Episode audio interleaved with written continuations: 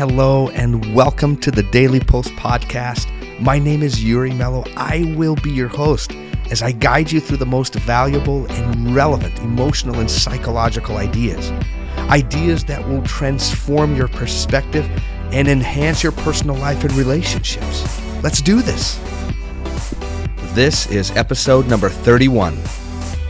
Hello and welcome. I'm so happy that you're here. I hope you enjoyed the previous week and all the quotes that I shared with you that were my very favorite. And I hope that perhaps you found some of your very own, or maybe even added to your own collection of quotes that are just inspiring, motivating, life changing, etc. Stuff that you may want to pass on and repeat out loud to your kids, to your friends, to your spouse, etc. Well, today is another amazing weekly challenge. I want you to just sit back, relax, and become a conflict expert. There is so much conflict in our lives. That is just how it is. And so much of that just has to do with who we are, with our history, with how we were brought up, our culture, religious, non religious, spiritual, non spiritual, etc. We are just individuals to the core. That is like who we are. And half half of the stuff that's inside of us, we don't even know where that stuff came from. And so here we are, and I think that that's why so much conflict exists, so much disagreement, so much arguing. And honestly, listen to me. It's okay. Like, and I think that that's a very difficult thing for me because I am such a conflict avoider. Like, and it's a problem. And my lovely, amazing wife has helped me to see that I don't have to just run or shut down when there is a disagreement or when something maybe perhaps needs to be said. And I think as I have grown and matured, and I mean, I'm 45, I've got a lot of room to grow for sure. But as I've learned, I've learned about the importance of having disagreements, of coming to the table, of having an opinion, of sharing that opinion, and perhaps even more important, learning to hear and consider the opinions of others without constantly being offended. And so today we're going to talk a little bit about how do we learn this art of war, right? How do we learn this ability to resolve and to engage in a conflict without losing out on the relationships or harming the relationships that we love and that we want to maintain. Now, I'm going to talk about some of the characteristics that I feel will be absolutely critical for you. So, first, I'm going to give you almost like a foundation, like a base. So, this is what needs to be happening cognitively, like as our philosophical and psychological foundation that will help us to deal with conflict in a better way from this moment forward. Number one, I find that people who have a high level of humility do well in conflict. Why? Well, they do well because they realize that they don't own the corner on the truth. They realize that much of who they are, what they are, what they believe is a part of their history, a part of their context. And so they don't feel like whatever it is that they're saying that it has to be the truth. They acknowledge that there are that there is truth elsewhere. That my friends, that my children, that my coworkers, that my boss, that my that my wife, they can be speaking the truth to me. And humble people are soft enough their hearts are soft enough. Their mind has enough room in it to be open. And so, as a result, they tend to be a little bit more conscious, less defensive in arguments, and thus better able to be understanding of others. Which brings me to my next one. People who deal with conflict well seek to understand others first and themselves second, or they they, the being understood is second primarily to the one where we seek to understand others. Now, this is a classic Seven Habits of Highly Effective People, one of his own methods, one of his own ideas. And I think it's a really good one. It's a really important one because part of our own, and it almost goes against our own grain, right? Which is it's all about us. And there's a little bit of an egocentric piece to us, right? Where we feel like the world should think like us, should feel like us, should do like us, should believe like us. And of course, that is totally absurd, right? That doesn't even make sense. But somehow to our brain, it does. And we just think, well, if I'm loved this way, then other people will like to be loved the same way. If this is how I gain respect or earn respect or give respect, then this is how other people do the same. And of course, like nothing could be further from the truth. I mean, there could be some things that resemble one another. And that's why this piece is so important.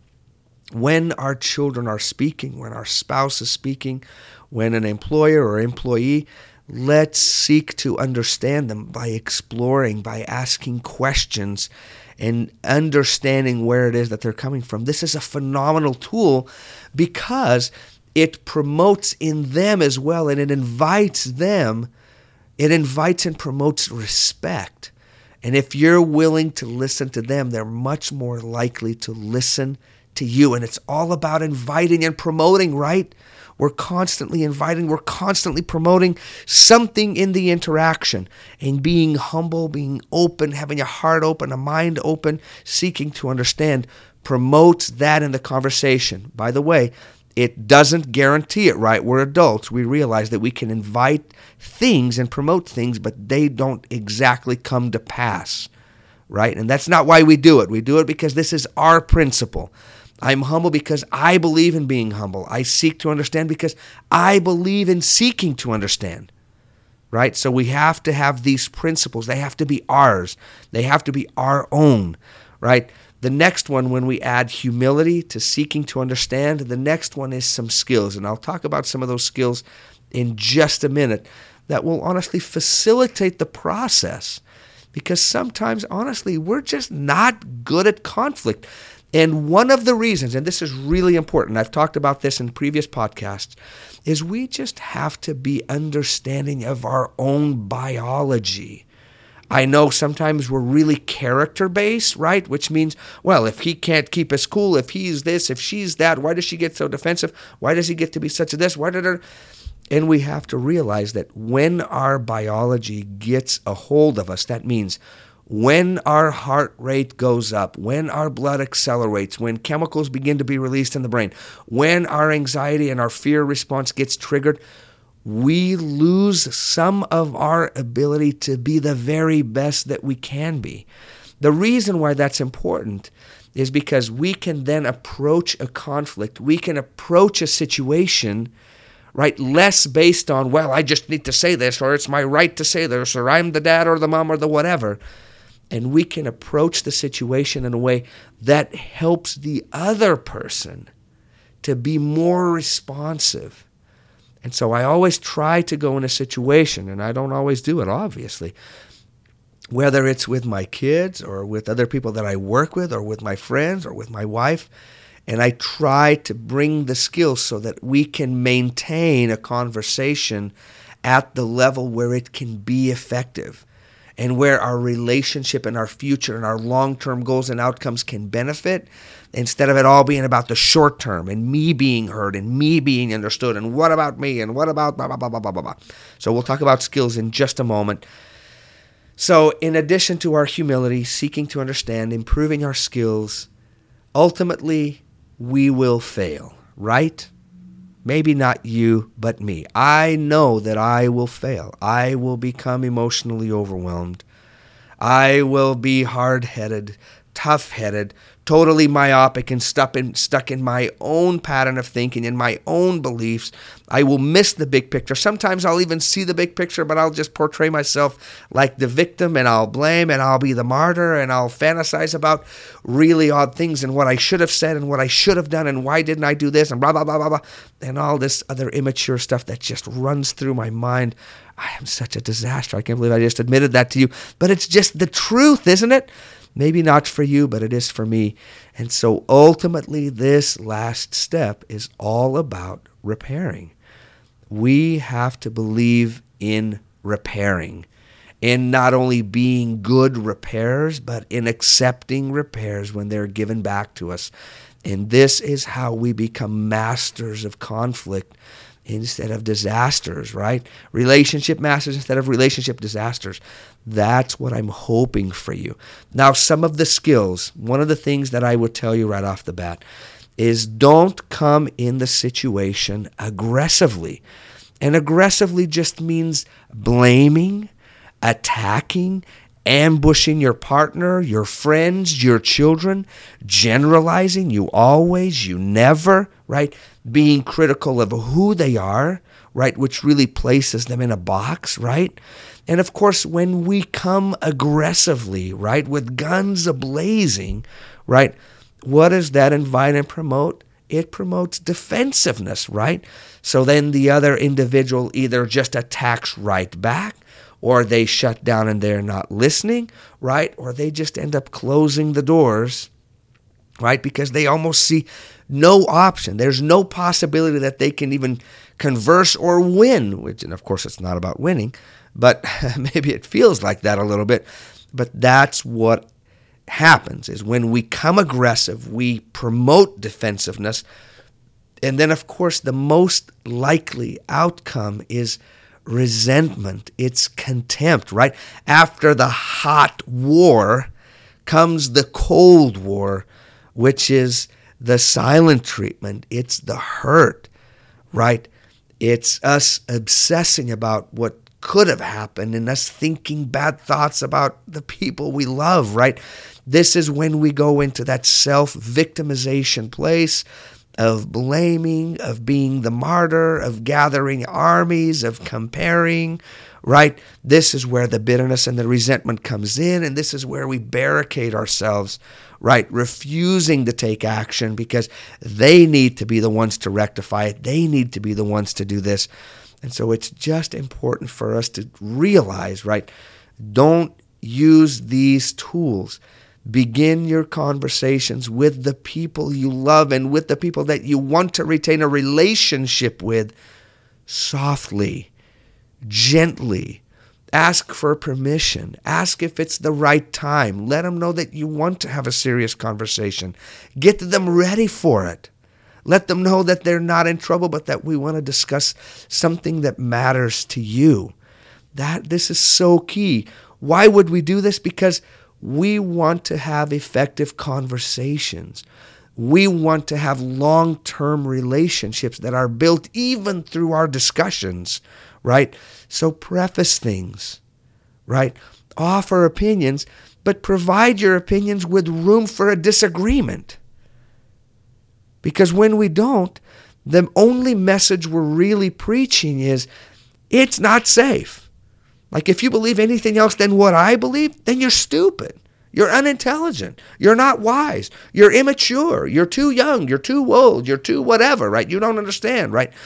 And so it's important for us to communicate in a way that promotes open dialogue and understanding to flow and for a relationship to flourish instead of when we present information in such a dogmatic and closed way the only option is conflict. The only option is more argument. And so, anyways, my friends, be conscious about what it is that you want. Be aware of what it is that you are inviting and transform and change. Change. Our most important asset in this life without without fail is our relationships. It just is. And so address them, treat them, nourish them, even in your arguments. Be less afraid of conflict. This will help you to stay present. This will help you to stay emotionally and psychologically and verbally focused instead of you losing your mind in your old fear and old behaviors and old trauma, and instead begin to transform and invite understanding, invite softness, invite gentleness, and then, and then we will receive the reward, most likely, that we seek, which is a loyal, honest relationship. My friends, I believe in you. I believe in you. Please go through that. Begin now. Begin now. Begin to make this better in your life. Be a little bit more humble. Recognize that you don't you just don't know much. And it's okay. Like don't be offended by that. It's just the truth. Like we don't know anything. Seek to be understanding, explore instead of uh, jumping on people and attacking them, right? Improve the skills, right? Preface things softer, more understanding, more loving, more lo- more patient, more long suffering with people, without manipulation, without guilt, without constantly trying to like get people to do what it is that you want to do. People don't have to agree with you for heaven's sakes. And then when we fall short, and we will, I will, I'll speak for myself, then let's come to the table and repair. And when our friends come to repair, when our children and, and spouses come to repair, let's repair with them. Let's be hopeful. Let's be optimistic. My friends, I love you. I care for you. I wish you the best week, and I hope that these skills inspire you to do better and to come out of these situations better instead of bleeding all over and bitter. Anyways, I hope you've enjoyed this. I hope you enjoyed this week. And I hope that your conflicts, your challenges, your disagreements, your arguments become better and instead become a source of strength, a source that binds you together instead of breaks you apart. Anyways, have a fantastic week, and I'll see you tomorrow.